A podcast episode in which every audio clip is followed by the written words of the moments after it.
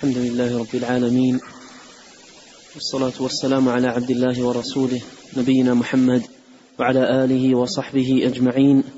أما بعد فيقول شيخ الإسلام أحمد بن تيمية رحمه الله تعالى في الفتوى الحموية الكبرى ثم قال ومما ورد به النص أنه حي وذكر قوله تعالى الحي القيوم والحديث يا حي يا قيوم برحمتك أستغيث قال ومما تعرف الله إلى عباده أن وصف نفسه أن له وجها موصوفا بالجلال والإكرام فأثبت لنفسه وجها وذكر الآيات.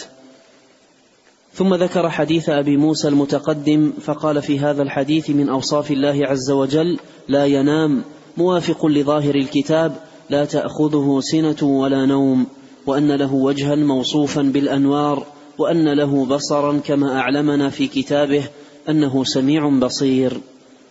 ثم ذكر الأحاديث في إثبات الوجه وفي إثبات السمع والبصر والآيات الدال والآيات الدالة على ذلك. ثم قال نعم. بسم الله الرحمن الرحيم. الحمد لله رب العالمين. وأشهد أن لا إله إلا الله وحده لا شريك له وأشهد أن محمدا عبده ورسوله صلى الله وسلم عليه وعلى آله وأصحابه أجمعين. اللهم لا علم لنا إلا ما علمتنا. اللهم علمنا ما ينفعنا وزدنا علما. وأصلح لنا شأننا كله ولا تكلنا إلى أنفسنا طرفة عين. أما بعد لا يزال الكلام في النقل الذي نقله شيخ الإسلام ابن تيمية رحمه الله تعالى عن أبي عبد الله ابن خفيف. وهو نقل مطول نقله شيخ الإسلام ابن تيمية رحمه الله مختصرا في النقل ولهذا يتكرر قوله رحمه الله ثم قال ثم قال مشيرا إلى أنه يختصر من الكتاب.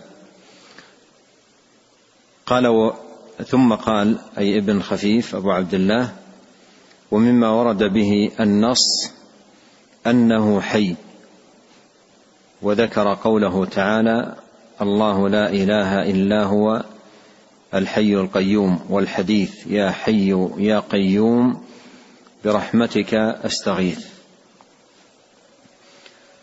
وهذا الاسم العظيم من أسماء الله تبارك وتعالى فيه إثبات الحياة الكاملة لله عز وجل. حياة ليست مسبوقة بعدم ولا يلحقها فناء ولا يعتريها نقص حياة كاملة. وما سوى الله سبحانه وتعالى فحياته مسبوقة بعدم ويلحقها الموت ويعتريها النقص. وكل حي سيموت إلا الحي القيوم الذي لا يموت سبحانه وتعالى. كل شيء هالك إلا وجهه.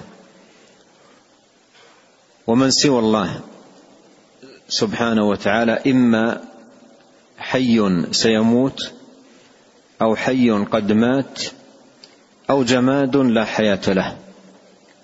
لا يخرجون عن هذه الأقسام الثلاثة. ورب العالمين جل في علاه هو الحي الذي لا يموت. والعبادة لا تكون إلا لمن كان كذلك للحي الذي لا يموت. أما الحي الذي يموت أو الحي الذي قد مات أو الجماد الذي لا حياة له فكل من هؤلاء لا يستحق من العبادة أي شيء. قال الله تعالى وتوكل على الحي الذي لا يموت. وتوكل على الحي الذي لا يموت. أما الحي الذي يموت أو الحي الذي قد مات أو الجماد الذي لا حياة له فهؤلاء لا يتوكل عليهم ولا يصرف لهم شيء من العبادة فإن العبادة إنما هي حق للحي الذي لا يموت. وآية الكرسي وقد ذكرها رحمه الله وهي أعظم آية في القرآن صدرت بالتوحيد الله لا إله إلا هو. ثم ذكرت براهين التوحيد. وأعظم هذه البراهين أو من أعظم هذه البراهين ما صدرت به هذه البراهين وهو قوله الحي. فهذا برهان براهين وجوب توحيده وإخلاص الدين له سبحانه وتعالى. فالذي لا إله إلا هو هو الحي القيوم الذي لا تأخذه سنة ولا نوم. قال ومما تعرف الله إلى عباده أن وصف نفسه أن له وجها موصوفا بالجلال والإكرام. تبارك اسم ربك ذي الجلال والإكرام. فله سبحانه وتعالى وجها موصوفا بالجلال والإكرام. وهذا الوجه وجه يليق بالله سبحانه وتعالى. والوجه إذا أضيف إلى شيء فهو بحسب ما أضيف إليه. إذا قلت مثلا وجه النهار أو قلت وجه المسألة أو قلت وجه الإنسان فهو بحسب ما أضيف إليه. الوجه هو ما ما يستقبل من الشيء وهو بحسب ما أضيف إليه. وإذا أضيف الوجه إلى من ليس كمثله شيء فإن هذا الوجه وجه ليس كمثله وجه. وجه يليق بجلال وعظمة من أضيف إليه سبحانه وتعالى. ولهذا أهل السنة يثبتون لله وجها كما أثبت سبحانه وتعالى ذلك لنفسه وكما أثبته له رسوله عليه الصلاة والسلام. وجها يليق بجلال الرب. وكما أن ربنا جل في علاه له ذات لا تشبه الذوات فله سبحانه وتعالى وجه لا يشبه الوجوه. قال ثم ذكر حديث أبي موسى المتقدم. حديث أبي موسى فيه قول النبي صلى الله عليه وسلم إن الله لا ينام ولا ينبغي له أن ينام حجابه النور لو كشفه لأحرقت سبحات وجهه. ما انتهى إليه بصره من خلقه. وسبحات الوجه بهاؤه وجلاله ونوره.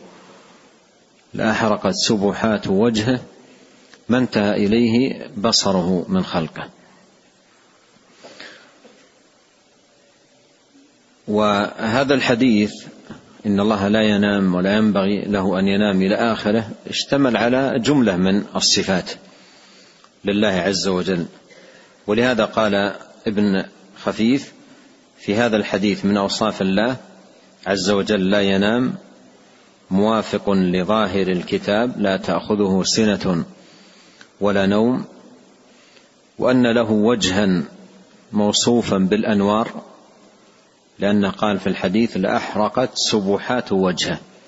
وسبحات الوجه أنوار الوجه وضياء الوجه ولهذا قال موصوفا بالأنوار موصوفا بالأنوار. وأن له بصرا. كما قال ما انتهت آه، لأحرقت سبحات إليه سبحات وجهه ما انتهى إليه بصره من خلقه. قال وأن له بصرا كما أعلمنا في كتابه أنه سميع بصير.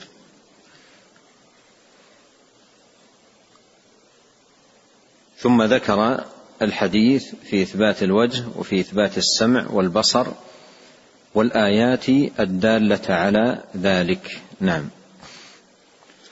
قال رحمه الله تعالى ثم قال ثم إن الله تعرف إلى عباده المؤمنين وأنه قال له يدان قد بسطهما بالرحمة. وذكر الأحاديث في ذلك ثم ذكر شعر أمية بن أبي الصلت ثم ذكر حديث يلقى في النار وتقول هل من مزيد حتى يضع فيها رجله. وفي رواية البخاري وفي رواية أخرى يضع عليها قدمه. ثم ما رواه مسلم البطين عن ابن عباس مسلم. البطين. عن ابن عباس رضي الله عنهما أن الكرسي موضع القدمين وأن العرش لا يقدر قدره إلا الله. وذكر قول مسلم البطين نفسه وقول السدي وقول وهب بن منبه وأبي مالك وبعضهم يقول موضع قدميه وبعضهم يقول واضع رجليه عليه.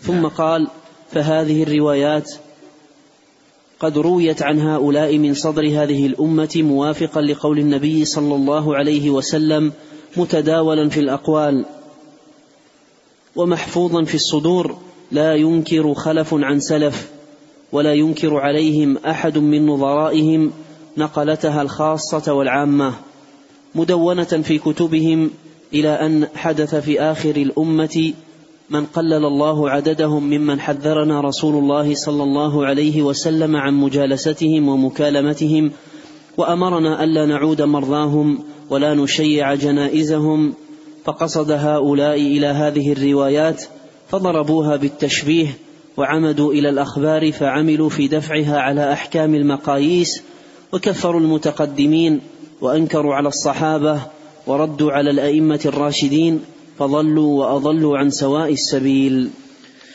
قال رحمه الله ثم قال أي ابن خفيف إذا ثم إن الله تعرف إلى عباده المؤمنين.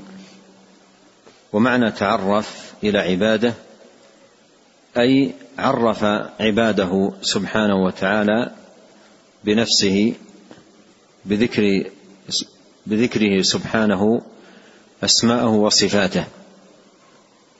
وذكره سبحانه وتعالى آياته وأفعاله الدالة على عظمته وجلاله وكماله سبحانه وتعالى.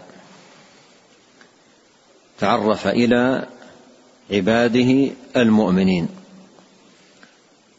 وهذا التعرف للعباد مطلوب من العباد المؤمنين أن تعظم عنايتهم به لأنه مقصد من مقاصد الخلق. فإن الله عز وجل خلق الخلق ليعبدوه وليعرفوه.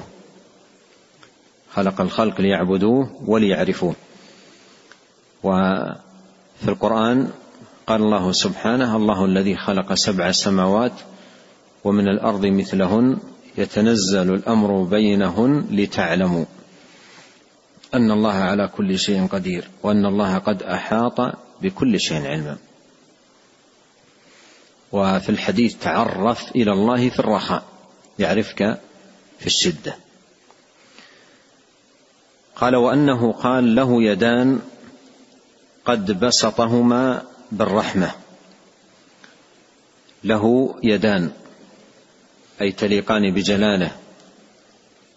مبسوطتان بالرحمة أي كما قال الله جل في علاه بل يداه مبسوطتان. بل يداه مبسوطتان. مبسوطتان أي بالرحمة والمن والعطاء والفضل.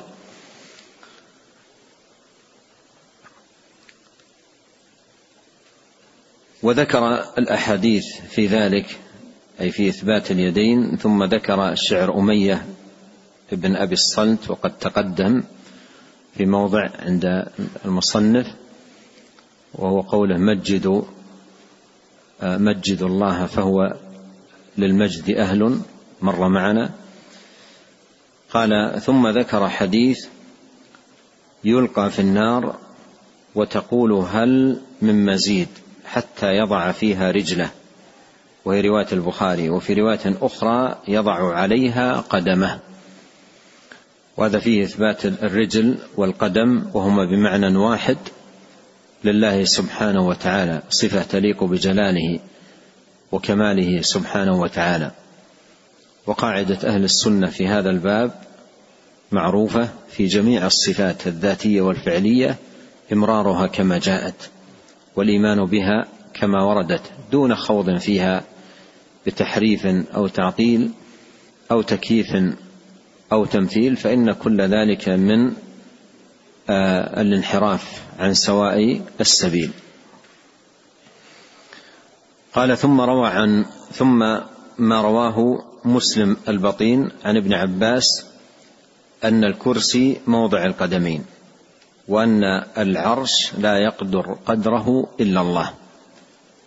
أي لا يدرك عظمته إلا من خلقه سبحانه وتعالى.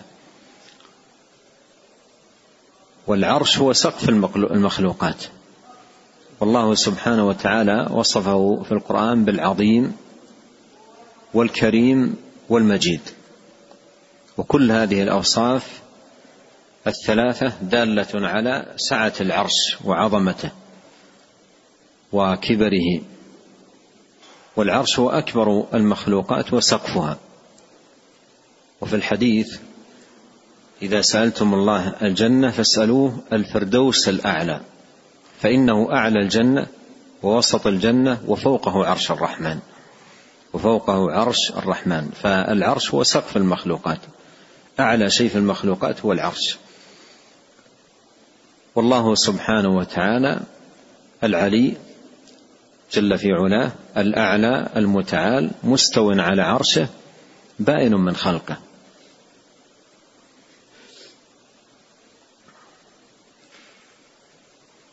قال وأن العرش لا يقدر قدره إلا الله. قال الكرسي موضع القدمين. وأن العرش لا يقدر قدره إلا الله. هذا الذي ورد عن ابن عباس. هذا الذي ورد عن ابن عباس قال أن قال الكرسي موضع القدمين وأما العرش لا يقدر قدره إلا الله. وهذا فيه تنبيه من ابن عباس رضي الله عنهما أن نسبة الكرسي إلى العرش نسبة ضئيلة لأن النبي صلى الله عليه وسلم قال كما في المسند وغيره ما السماوات السبع والأراضون السبع في الكرسي إلا كحلقة ألقيت في فلاه. السماوات السبع والأرضون السبع في الكرسي إلا كحلقة ألقيت في فلاه. وفضل العرش على الكرسي مثل ذلك. وفضل العرش على الكرسي مثل ذلك. وهذا الذي نبه عليه ابن عباس بقوله رضي الله عنه والعرش لا يقدر قدره إلا الله. أي لا يدرك عظمته وكبره وسعته. لأن الله وصفه بالعرش المجيد والمجد هو السعة. المجد في لغة العرب معناه السعة فالمجيد الواسع. فالعرش هو أكبر المخلوقات وأوسعها. ولا يقدر قدره إلا الله. وذكر قول مسلم البطين نفسه ومسلم البطين قوله مثل ما روى عن ابن عباس. يعني آه، أن ابن خفيف ذكر أولا ما رواه مسلم البطين عن ابن عباس وذكر أيضا قول مسلم البطين نفسه نظير ما روى عن ابن عباس. ومسلم البطين قال الكرسي موضع القدمين مثل ما روى عن ابن عباس رضي الله عنهما. وذكر أيضا قول السدي. ذكر قول السدي. والسدي آه، قوله جاء عند تفسير الآية الكريمة وسع كرسيه السماوات والأرض قال فإن السماوات والأرض في جوف الكرسي والكرسي بين يدي العرش وهو موضع القدمين. وموضع القدمين. وقد رواه ابن جرير رحمه الله تعالى في تفسيره لآية الكرسي. وقول وهب بن منبه وأبي مالك. وقول وهب بن منبه وأبي مالك. أبو مالك اشتهر بهذه الكنية وهو اسمه غزوان الغفاري. وأيضا وهب بن منبه نقل عنه مثل ما نقل عن ابن عباس رضي الله عنهما في ذكر العرش وأن موضع القدمين. قال بعضهم يقول موضع قدميه وبعضهم يقول واضع رجليه عليه واضع رجليه عليه. لفظ ابن عباس موضع القدمين. وبعضهم أي بعض السلف عبارته في ذلك واضع رجليه عليه. نعم. ثم قال فهذه الروايات قد رويت عن هؤلاء من صدر هذه الأمة. من صدر هذه الأمة. موافقا لقول النبي صلى الله عليه وسلم. متداولا في الأقوال. أي أقوال النقلة. أقوال النقلة. نقلة العلم. ثقة عن ثقة عدلا عن عدل. ومحفوظا في الصدور. متداولا في الأقوال ان ينقله عدل عن مثله ثقة عن ثقة. ومحفوظ في الصدور أن يحفظه أهل آه، العلم. لا ينكر خلف عن سلف. ولا ينكر عليهم أحد من نظرائهم. لا ينكر خلف عن سلف. الكل من أئمة أهل العلم والفضل تلقوا ذلك بالقبول. لا ينكر خلف عن سلف وإنما ينقل منه بتلق وقبول لذلك دون إنكار. قال ولا ينكر عليهم أحد من نظرائهم.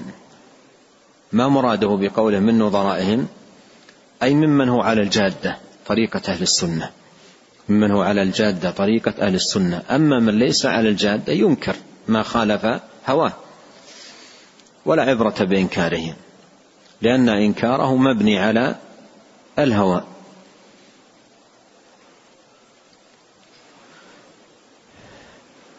قال رحمه الله نقلتها الخاصة والعامة. أي هذه النقول المتداولة قام بنقلها الخاصة والعامة مدونة في كتبهم مدونة في كتبهم إلى أن قال حدث في آخر الأمة من قلل الله عددهم ممن حذرنا رسول الله صلى الله عليه وسلم عن مجالستهم ومكالمتهم وامرنا وأمرنا ألا نعود مرضاهم وألا نشيع جنائزهم. وهؤلاء المراد بهم دعاة الفتنة ودعاة البدع والضلال ممن يتجرؤون على نفي ما أثبته الله ونفي ما أثبته رسوله عليه الصلاة والسلام كنفاة القدر وكنفاة أسماء الله وصفاته سبحانه وتعالى قال رحمه الله فقصد هؤلاء إلى هذه الروايات أي التي تثبت لله سبحانه وتعالى الأسماء والصفات فضربوها بالتشبيه وعمدوا إلى الأخبار فعملوا في دفعها على أحكام المقاييس. على أحكام المقاييس. ضربوها بالتشبيه ادعوا أن ظاهرها يفيد التشبيه. ادعوا أن ظاهرها يفيد التشبيه. مثلا الآيات التي والأحاديث التي فيها إثبات الوجه صفة لله أو إثبات اليدين صفة لله أو إثبات الرجل صفة لله أو غير ذلك من الصفات ضربوها بالتشبيه. بمعنى أنهم ادعوا أن هذه الآيات ظاهرها التشبيه. أن ظاهرها هو التشبيه. ثم زعموا أنهم يريدون تنزيه الله عن هذا الظاهر الذي هم يظنونه ظاهرا للنصوص فعمدوا إلى التأويل الذي هو تحريف الكلم عن مواضعه. ولهذا أساس الآفة عند هؤلاء التشبيه لأنهم قرأوا النصوص فلم يفهموا منها إلا التشبيه فأرادوا الفرار من هذا التشبيه الذي هم فهموه من النصوص فلجأوا إلى التأويل الذي هو تحريف الكلم عن مواضعه. ولهذا قال وعمدوا إلى الأخبار فعملوا في دفعها أي ردها وعدم قبولها فعمدوا فعملوا في دفعها على أحكام المقاييس أي المقاييس العقلية. ولهذا طريقتهم في رد النصوص يقول لو أثبتنا كذا للزم منه أن يكون كذا وكذا. ومن طريقتهم في ذلك يقولون إذا قال لك المشبه يقصدون أهل السنة الرحمن على العرش استوى فقل ثم يذكرون اللوازم العقلية التي بها يردون هذا الذي أثبته الله سبحانه وتعالى لنفسه في كتابه وأثبته له رسوله صلى الله عليه وسلم في سنته. وأنكروا على الصحابة وردوا على الأئمة الراشدين فضلوا وأضلوا عن سواء السبيل. نعم. قال رحمه الله تعالى ثم ذكر المأثور عن ابن عباس رضي الله عنهما وجوابه لنجدة الحروري ثم ذكر حديث الصورة وذكر أنه صنف فيه كتابا مفردا واختلاف الناس في تأويله. قال رحمه الله تعالى ثم ذكر المأثور عن ابن عباس وجوابه لنجده الحروري. نجده الحروري هذا من رؤوس الخوارج. نجده الحروري من رؤوس الخوارج والحرورية هم الخوارج. والخوارج يقال لهم الحرورية لأنهم قطنوا وسكنوا حرورا. ولهذا يقول يقال لهم الحرورية. ويعرف هؤلاء الحرورية بالجرأة على رد النصوص. بالجرأة على رد النصوص وعدم التلقي لها بالقبول لامتلاء قلوبهم بالأهواء. لامتلاء قلوبهم بالأهواء. ولهذا يتجرؤون في رد النصوص الثابتة عن الرسول الكريم عليه الصلاة والسلام. وهذا نجده أحد رؤوس الخوارج ونقل أن ابن عباس رضي الله عنهما ناظره وأورد ذلك الهروي رحمه الله تعالى.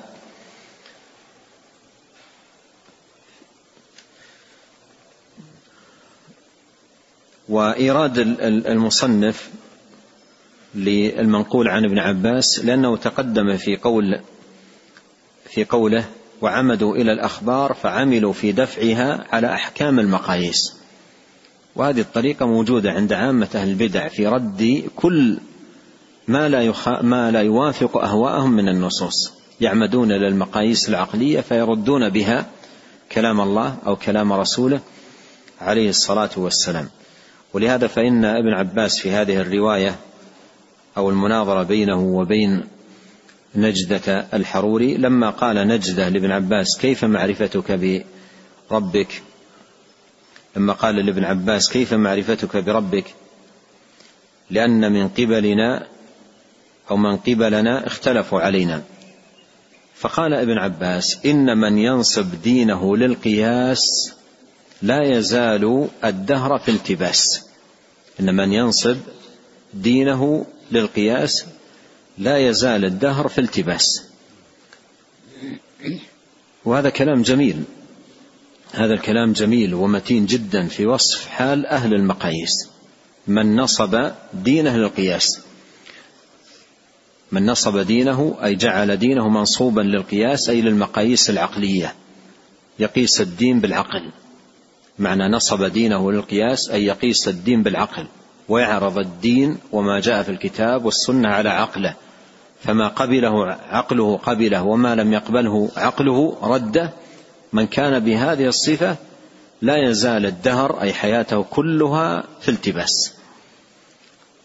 ومعنى في التباس أي في شك وريب لا يستقيم له دين. ولهذا أصحاب أصحاب الآراء والعقول الذين قدموا آراءهم وعقولهم على الكتاب والسنة يسميهم السلف الشكاك. لماذا؟ لأن من كان كذلك لا يزال الدهر في التباس. لا يثبت على شيء. كثير التلون والتنقل من رأي إلى رأي من مذهب إلى مذهب لا يزال في حيرة واضطراب. من جعل أو نصب دينه للمقاييس أو للقياس لم يزل الدهر في التباس. يبقى حياته كلها ملتبس لا يستقيم له دين لا يثبت على شيء. كثير التنقل. ولهذا ولهذا قال بعض السلف من جعل دينه عرضة للخصومات أكثر التنقل. من جعل دينه عرضة للخصومات أكثر التنقل يعني لا يستقيم على دين. تجده الصباح في دين والمساء في دين آخر. وكل ما التقى بشيخ أكثر مثلا فلسفة من الأول انتقل إلى دينه. وكل ما عرضت له شبهة أخرى غير الأولى انتقل إلى دين آخر. ولهذا من اللطائف يذكرون أن أحد هؤلاء جاء إلى الإمام مالك رحمه الله. وقال أريد أن أتناظر معك. فقال له مالك رحمه الله فإن غلبتك فإن غلبتك. قال أتبعك. قال فإن غلبتني قال تتبعني. قال فإن جاء شخص ثالث وغلبنا قال نتبعه. قال يا هذا ليس الدين لمن غلب. ليس الدين لمن غلب. ما هي قضية أن كل واحد يعرض عقله على الآخر وال وال ويكون الدين لمن غلب؟ الدين قال الله قال رسوله. هذا هو الدين. الدين قال الله قال رسوله. ليس الدين فلسفة وعقول أو على طريقة الشوارعية فتل العضلات.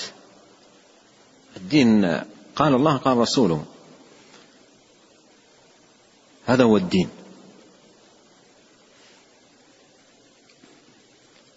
قال ثم ذكر الماثور عن ابن عباس وجوابه لنجده الحروري ثم ذكر حديث الصورة. حديث الصورة يريد به قول النبي صلى الله عليه وسلم إن الله خلق آدم على صورته. على صورته. والضمير في قوله على صورته أي صورة الرحمن جل وعلا. صورته أي صورة الرحمن. وجاء هذا مصرحا به في بعض الروايات. إن الله خلق آدم على صورة الرحمن. ولا يجوز تأويل ذلك. بأن الضمير المراد بأن مرد الضمير على المضروب أو على آدم هذه كلها تأويلات. وإنما المراد بقول على صورته أي على صورة الرحمن. على صورة الرحمن. والمعنى على صورته أي أنه خلق آدم له وجها وسمعا وبصرا. ولا يلزم من ذلك أن الوجه كالوجه والسمع كالسمع والبصر كالبصر. فالله عز وجل خلق آدم على صورته أي له وجه وله سمع وله بصر.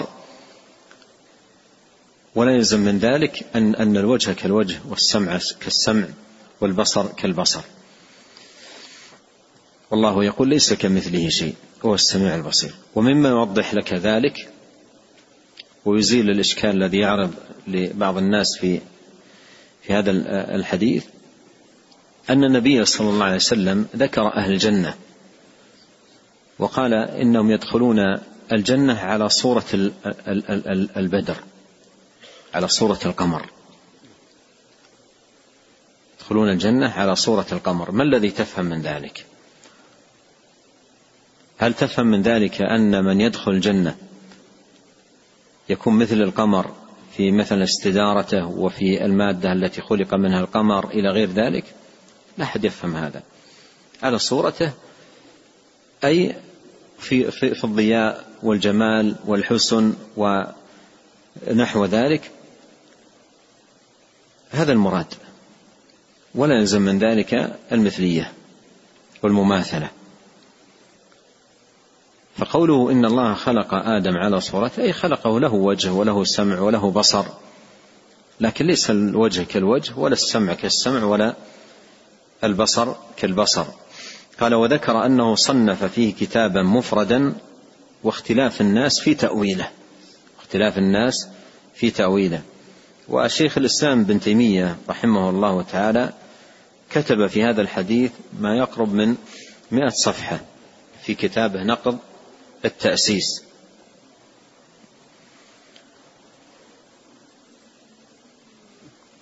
وقد قال شيخ الإسلام رحمه الله والكلام على ذلك أن يقال هذا الحديث لم يكن بين السلف من القرون الثلاثة. نزاع في أن الضمير عائد إلى الله. فإنه مستفيض من طرق متعددة عن عدد من الصحابة وسياق الأحاديث كلها تدل على ذلك. ثم ذكر كلاما رحمه الله في رد التأويلات التي تأولها بعضهم في هذا الحديث. نعم. قال رحمه الله تعالى ثم قال وسنذكر أصول السنة وما ورد من الاختلاف فيهما وما ورد من الاختلاف فيما نعتقده فيما خالفنا فيه أهل الزيغ وما وافقنا فيه أصحاب الحديث من المثبتة إن شاء الله. قال ثم ثم قال وسنذكر أصول السنة. اصول السنة وما ورد من الاختلاف فيما نعتقده فيما خالفنا فيه أهل الزيغ وما وفقنا فيه وما وافقنا وافقنا فيه أصحاب الحديث من المثبتة إن شاء الله. أي أنه لما أنهى رحمه الله ما يتعلق بالصفات صفات الله وبين الجادة والطريقة فيها تحدث عن ذلك اولا اجمالا ثم تحدث عن ذلك تفصيلا. لما أنهى ذلك انتقل إلى المسائل الأخرى غير مسائل الصفات. المسائل الأخرى غير مسائل الصفات مما ورد فيها اختلاف بين أهل السنة وغيرهم وقال سنبين في ذلك المعتقد الحق في ضوء ما عليه أهل الحديث من المثبتة. ثم ذكر رحمه الله تعالى مسائل عديدة في الإمامة وخلق أفعال العباد ومرتكب الكبيرة وما يتعلق بالإيمان وزيادته ونقصانه ومسائل عديدة ذكرها رحمه الله تعالى. يؤجل الحديث عنها بإذن الله عز وجل إلى لقاء الغد. نسأل الله الكريم أن ينفعنا أجمعين بما علمنا وأن يزيدنا علما وأن يصلح لنا شأننا كله وأن لا يكلنا إلى أنفسنا طرفة عين وأن يغفر لنا ولوالدينا ولمشايخنا وللمسلمين والمسلمات والمؤمنين والمؤمنات الأحياء منهم والأموات. اللهم آت نفوسنا تقواها وزكها أنت خير من زكاها أنت وليها ومولاها. اللهم اقسم لنا من خشيتك ما يحول بيننا وبين معاصيك ومن طاعتك ما تبلغنا به جنتك ومن اليقين ما تهون به علينا مصائب الدنيا. اللهم متعنا بأسماعنا وأبصارنا وقوتنا ما أحييتنا واجعله الوارث منا. واجعل ثأرنا على من ظلمنا وانصرنا على من عادانا ولا تجعل مصيبتنا في ديننا ولا تجعل الدنيا أكبر همنا ولا مبلغ علمنا ولا تسلط علينا من لا يرحمنا. سبحانك اللهم وبحمدك أشهد أن لا إله إلا أنت أستغفرك وأتوب إليك. اللهم صل وسلم على عبدك ورسولك نبينا محمد وآله وصحبه. جزاكم الله خيرا.